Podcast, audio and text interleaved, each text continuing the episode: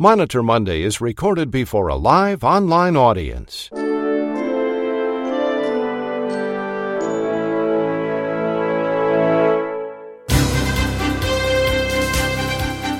It's morning in America. It's Monitor Monday.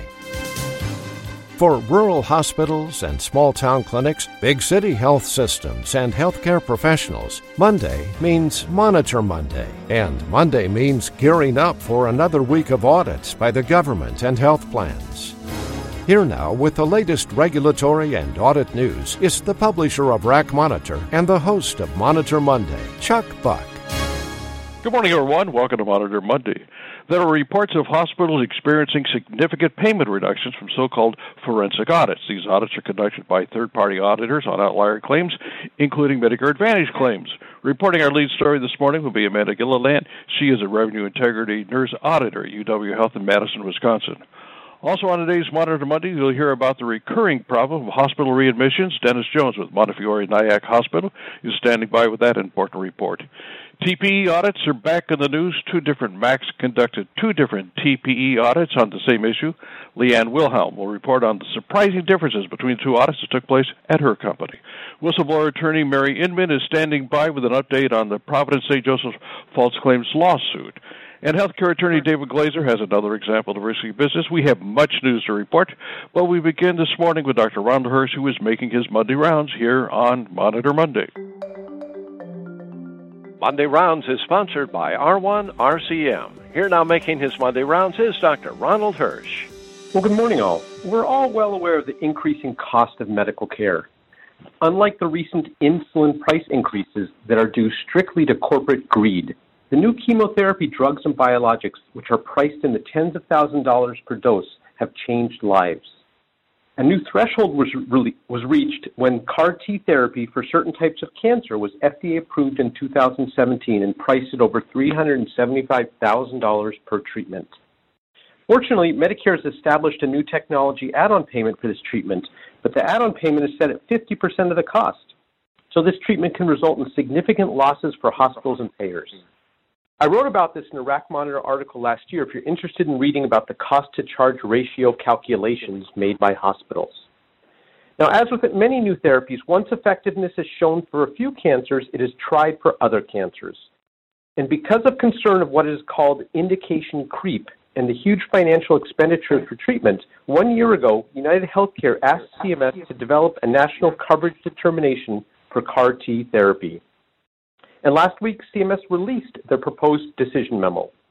It's a 75 page technical analysis that shows that CMS does not take the NCD process lightly. Now there's a 30 day comment period. If your institution provides CAR T, now is the time to have your experts review the proposal and submit comments. As I pointed out in the past, CMS reads every comment and responds. And I want to update you on something else. We all know that a patient needs a three day inpatient stay to qualify for a Part A skilled nursing facility stay. But what if the patient stays two days, is ready for discharge, then appeals their discharge? That appeal is going to take a couple of days. If the QIO agrees with the hospital that the patient was stable to discharge after two inpatient days, do the next two days waiting for the appeal mean the patient has met the three day requirement? I've always referred to the Medicare Claims Processing Manual, Chapter 30, which states when a beneficiary's liability for a hospital stay is waived, the hospital days to which the li- limitation on liability applies cannot be used to satisfy the three day prior hospitalization requirement.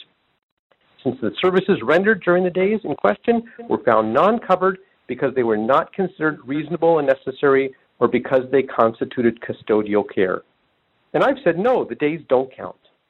But the quality assurance manager at Livanta says the days do count she went on to explain that the QIO is not declaring that any days are not medically necessary. They're simply agreeing or disagreeing with the hospital's decision to discharge the patient. She said Livanta even asked CMS what to do if the patient appears that they're appealing simply to qualify for a SNF stay, and CMS reportedly tells them it does not matter. As long as the inpatient admission decision was appropriate, they have their three days. Now, would KEPRO give the same answer? Who knows? Back to you, Chuck. Thank you, Dr. Hirsch. That was the Vice President of R1 RCM, Ronald Hirsch, MD. Dr. Hirsch was making his Monday rounds here on Monitor Monday.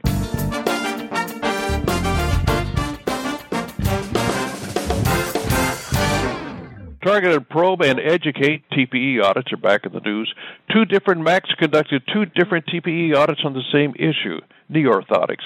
Here now the report on the surprising differences between the MAC audits is Leanne Wilhelm. Good morning, Leanne. Welcome to the program. Thank you, Chuck. In 2018, Kinex went through two TPE audits, one from Noridian and one from CGS, both for knee orthotics. What I find very interesting is how vastly different the TPE audits can be from one DME MAC to the next. CMS is the founder of the TPE audit program and I'm sure has outlined the process in great detail, but true to form, we find these two arms of CMS executing the program in a very diverse manner. Our first audit was from Noridian back in May, and with this being our initial TPE audit, we weren't really sure what to expect. But what we did find was how easy it was to work with Noridian, but their guidance and ed- education was a regurgitation of the information from their website. A letter was mailed for each patient providing claim details as well as the ability to view the correspondence via their online portal. This feature was very helpful because, as we all know, the mail isn't always the most reliable way to deliver important documents or ensure they arrive timely. The portal also allowed the submission of the documentation, which instantly provided peace of mind knowing that it was received on Noridian's end. They did not provide additional co- communication until after a final determination was made and there was no steps or additional training required. Fast forwarding to several months, and our second TPE arrived from CGS. The auditor reached out to us and provided contact information for questions throughout the process, and she was very prompt with all the replies. Letters were sent for each patient, but this was only done via mail with no other tracking except for to call the auditor and have her run a manual report confirming what was sent. We did miss two letters via mail in this process, but we were able to identify the patients through the auditor's manual report. All documentation was submitted via fax, and if something was missing, a member of the audit team called us and gave us a five day window to submit additional documentation. After a final determination was made, we fared very well, but CGS did require a full plan of improvement with ongoing monitoring and tracking. We were the only provider thus far not required to go on to round two of the TPE audits for knee orthotics. Overall, the process was very straightforward, but their interpretation of that process could use some tweaking as the audits continue. Thanks, Leanne, very much. That was Leanne Wilhelm. Leanne is a compliance officer for Kinex. It's a multi-state durable medical equipment company located in Milwaukee, Wisconsin. And coming up in about 10 minutes after the hour in your time zone, we're going to hear from David Glazer, Mary Inman, Dennis Jones, and our special guest, Amanda Gilliland. This is Monday, is February 18th. It's President's Day, and you're listening to Monitor Monday. Stand by. The Medicare Access and CHIP Reauthorization Act of 2015, known as MACRA, revolutionizes reimbursement to physicians. It considers quality improvement activities and prevention of disease instead of just what level of service was billed. AHIMA's on demand webinar titled MACRA and its effect on physician coding and billing covers the changes that physician practices will need to make in their documentation, coding, and billing to survive the change in reimbursement. Walk away with ideas to help physicians document better, which improves patient care as well as meets the goals laid out by MACRA. Take advantage of AHIMA's timely, flexible solution to keep pace with the rapid changes happening in the health information industry.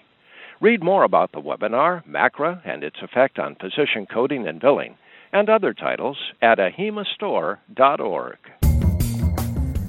Thanks, Clark.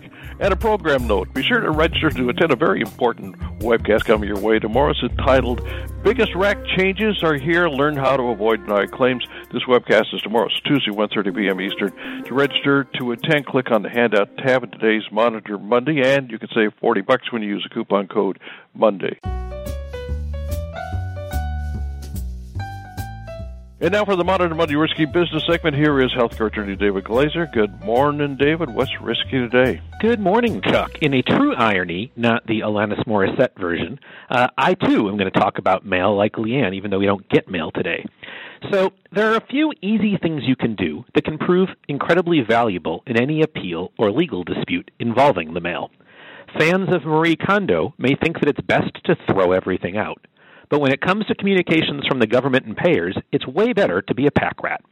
When you get a letter from a MAC, program safeguard contractor, or even a private insurer, keep the envelope and staple it to the letter. A client once received a letter dated July 15th. It arrived on September 17th. The good news is that they kept the envelope, which showed a postmark of September 15th. Since the client had 60 days to appeal, they could have been in a difficult position had they not been able to prove that the date of the letter uh, was inaccurate or didn't reflect when it was mailed. As a backup, stamp incoming mail with the received on date. If you've got a routine process of stamping all incoming mail, that process can be used to demonstrate when a letter was actually received. Basically, you can show people that you got the mail, you know, be a mail showist. So, next, train your mailroom to recognize letters from the government and other agencies.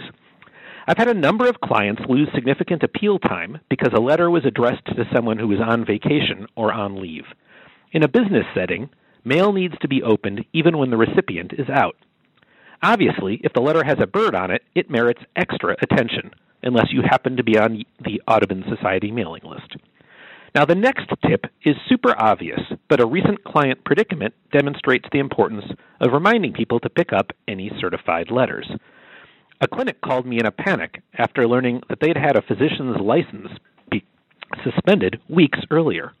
The licensing board had sent a certified letter to the physician notifying him of the decision. He didn't go get it. I should add that the whole reason the license was suspended was because he had failed to appear at a hearing uh, which he asserted happened because he didn't see the emails he got notifying of him of the hearing.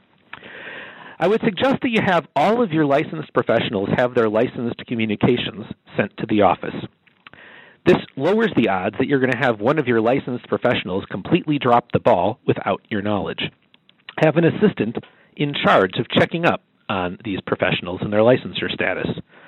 And as for the physician who asserts that all of those emails went to his spam filter, it highlights that ele- there's a problem with electronic mail that's a reality that we can't escape, and it's my final point. Look at your spam filter daily. All sorts of things go there.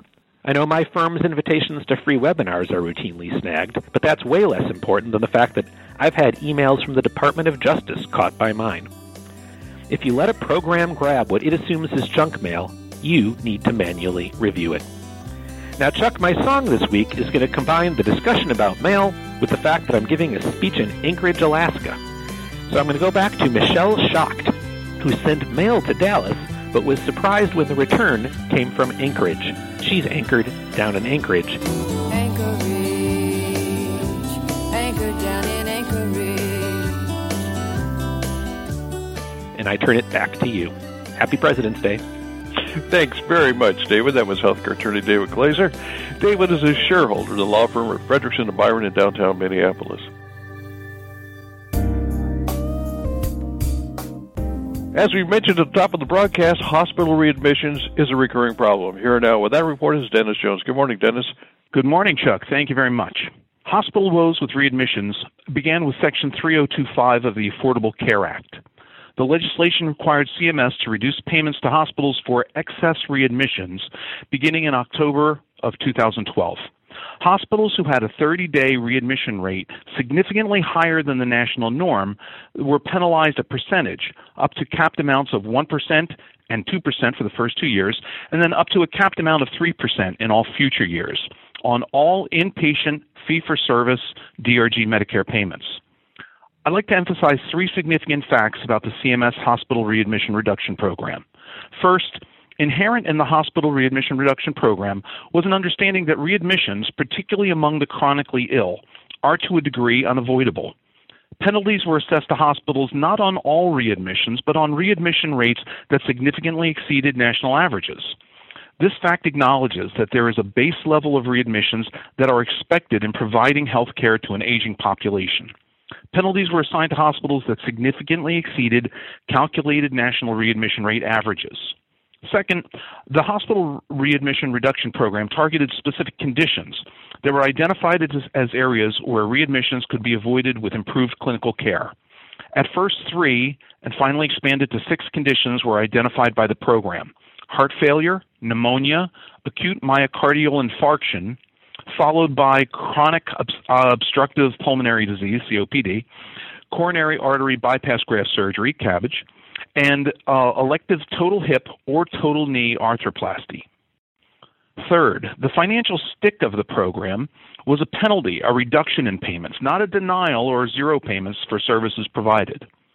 With CMS establishing the concept that they would penalize hospitals for readmissions within 30 days of a previous hospital stay in 2012 and 2013, it didn't take long for managed care insurance companies to come up with their own interpretation of CMS guidance to limit inpatient payments to hospitals. Fast forward to 2019.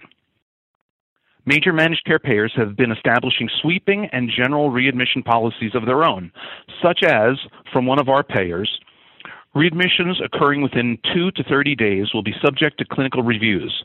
If the clinical review indicates that the second admission is for the same or similar diagnosis, it may be considered for an ex- it may be considered an extension of the initial admission for the purpose of reimbursement. If substantiated, this may result in a, in a request to refund the payment for the second admission. In establishing these policies, insurance companies often state that they are following CMS guidance on their 30 day readmission policies.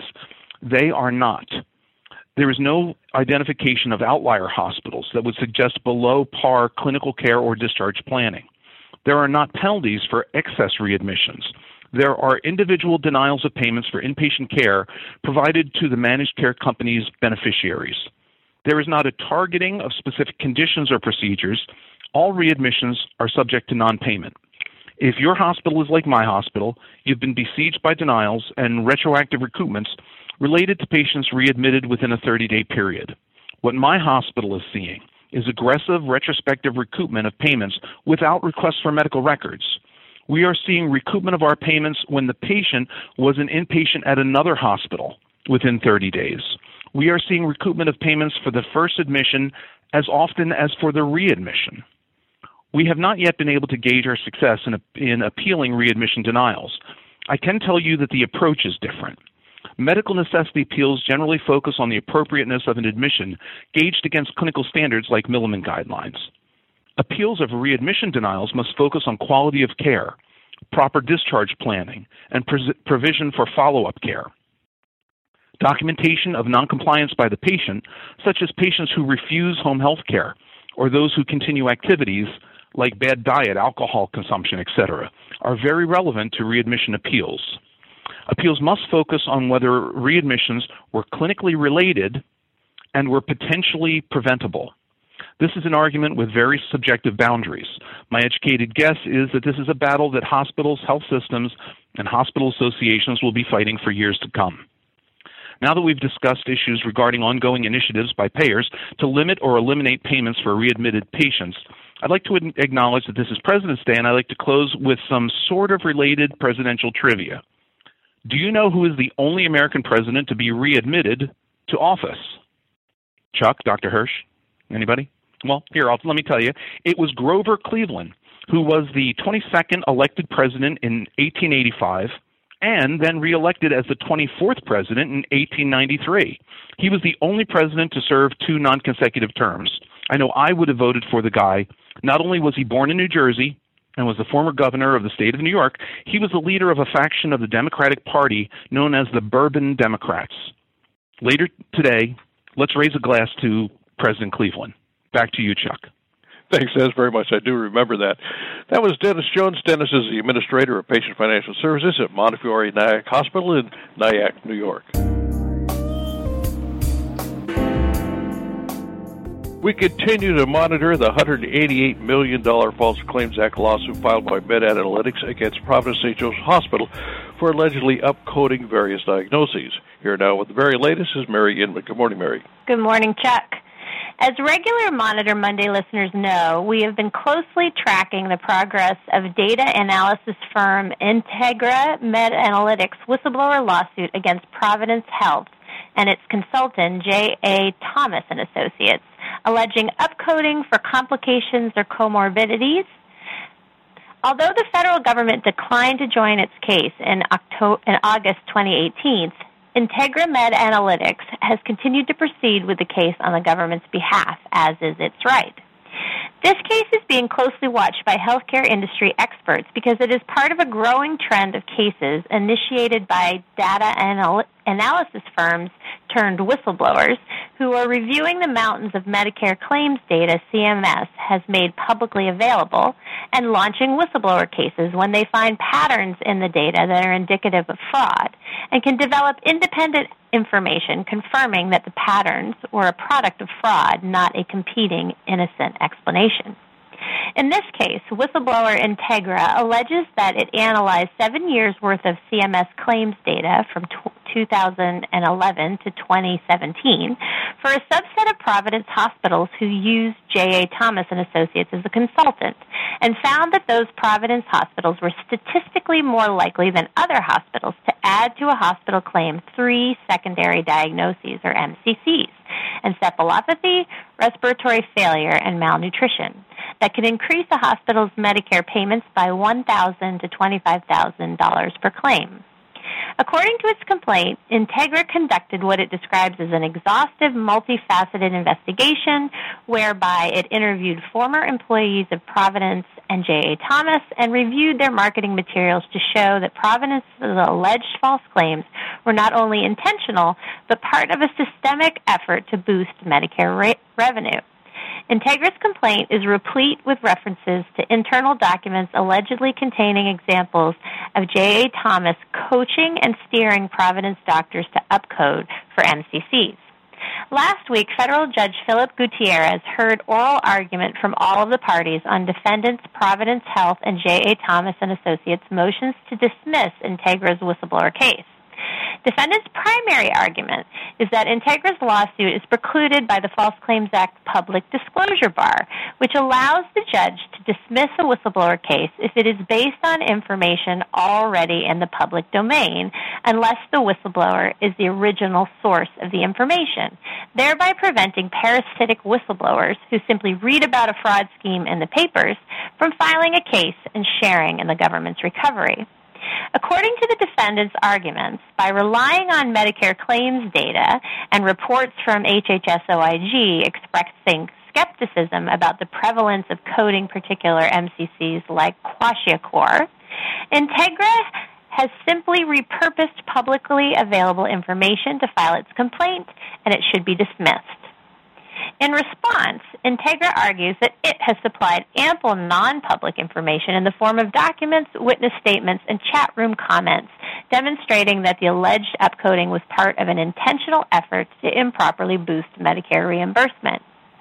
The day after the oral arguments, Judge Gutierrez issued an order asking the parties to provide supplemental briefs on two issues, which give us a good sense of the judge's current thinking and where he might be headed for his decision.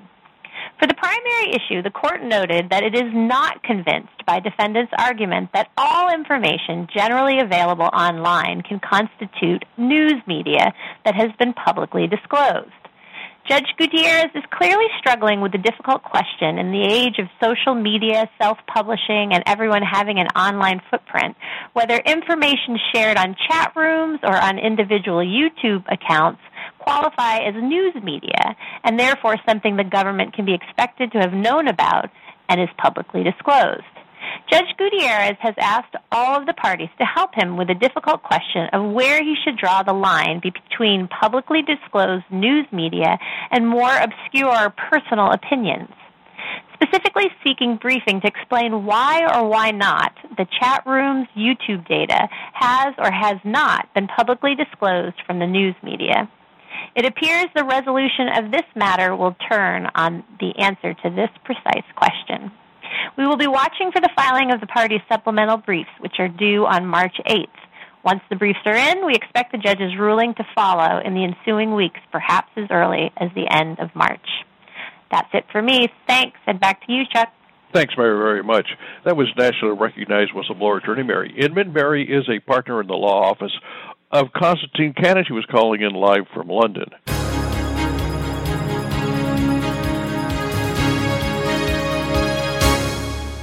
We are receiving reports of significant payment reductions as a result of so called forensic reviews conducted by third party auditors. Reporting our lead story this morning is Amanda Gilliland. She is a revenue integrity nurse auditor at UW Health in Madison, Wisconsin. Good morning, Amanda. Welcome to Monitor Monday. What's your experience with these forensic audits? Thank you very much, Chuck, and good morning, everyone.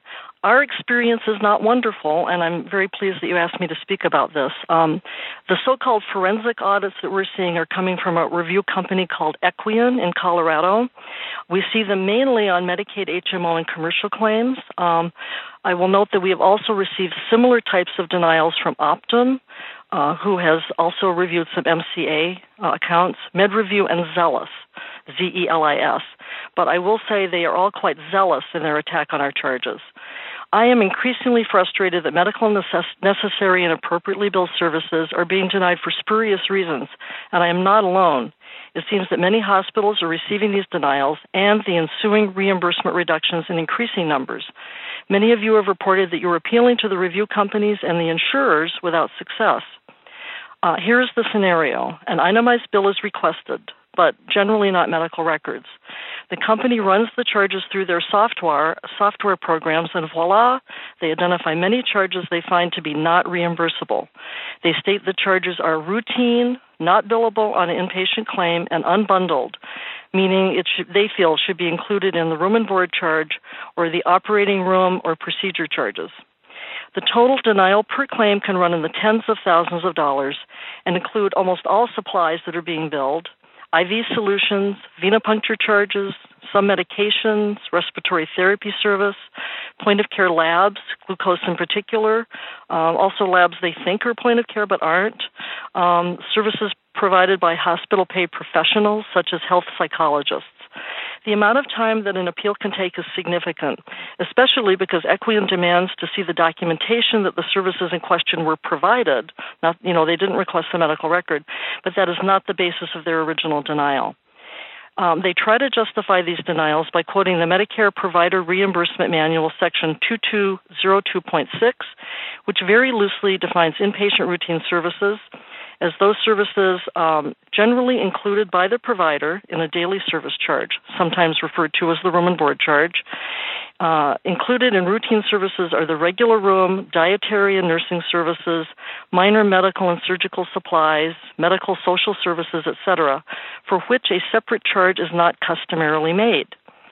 In appealing these denials, I have quite recently provided them with a 2004 letter from Herb Kuhn, who was the director of the Center of Medicare Management, and a 2018 email from Rhonda Jones in the Dallas CMS office, which both make it very clear that Equian is misinterpreting the intent of 2202.6. I have not fully resolved any cases as yet. Uh, I'm in second level appeals on some of them. Also, I do understand from others that emailed last week that the uh, clinical experts that they refer to for escalated issues are really not clinical at all. I do have uh, I have had some partial success with Equian. So far, um, after a series of weekly phone calls with some of their people, they have agreed to put what they call quirks in their systems, which are exceptions, but specific to our hospital, to allow for some charges that they were routinely denying in the past, um, such as venipunctures, a few things like that. Um, also, in Wisconsin, um, if we are if you are not contracted with a Medicaid HMO, you can file a dispute with the state MA program. It can take months to get an answer, but um, every one that I have filed, I have won, uh, and the payer has been told to pay us in full. In summation, I feel it is a travesty that these audit, companies are getting away with profiting from their erroneous denials. We must put a stop to the siphoning of healthcare dollars away from hospitals who can ill afford to have their reimbursement cut. I hope many of you will share your experiences and hopefully successes that you have had in fighting these denials. Thank you very much. Back to you, Chuck. Thank you, Amanda. That was Amanda Gilliland. Amanda is a revenue integrity auditor at UW Health in Madison, Wisconsin. And by the way, you can send me any of those instances to my email address, cbuck at medlearnmedia.com com. I think that's going to be a wrap for this edition of Monitor Monday on President's Day. We thank you very much for being with us today. A special thanks to our outstanding panelists, David Glazer, Dr. Ronald Hirsch, Mary Inman calling in live from London, Dennis Jones, Leanne Wilhelm, and our special guest whom you just heard, Amanda Gilliland. And we thank you for starting off your week with us this morning, and we look forward to your being right back here next Monday for another edition of Monitor Monday. In the meantime, I hope you're going to join me tomorrow for a very popular webcast coming your way in entitled Biggest RAC Changes Are Here. Learn to Avoid Denied Claims. This webcast is tomorrow, Tuesday, 1.30 p.m. Eastern. Remember, use the coupon code Monday and save 40 bucks. Until then, I'm Chuck Buck, reporting for Monitor Monday and RACmonitor. Thank you very much for being with us. Monitor Monday is a presentation of RACmonitor.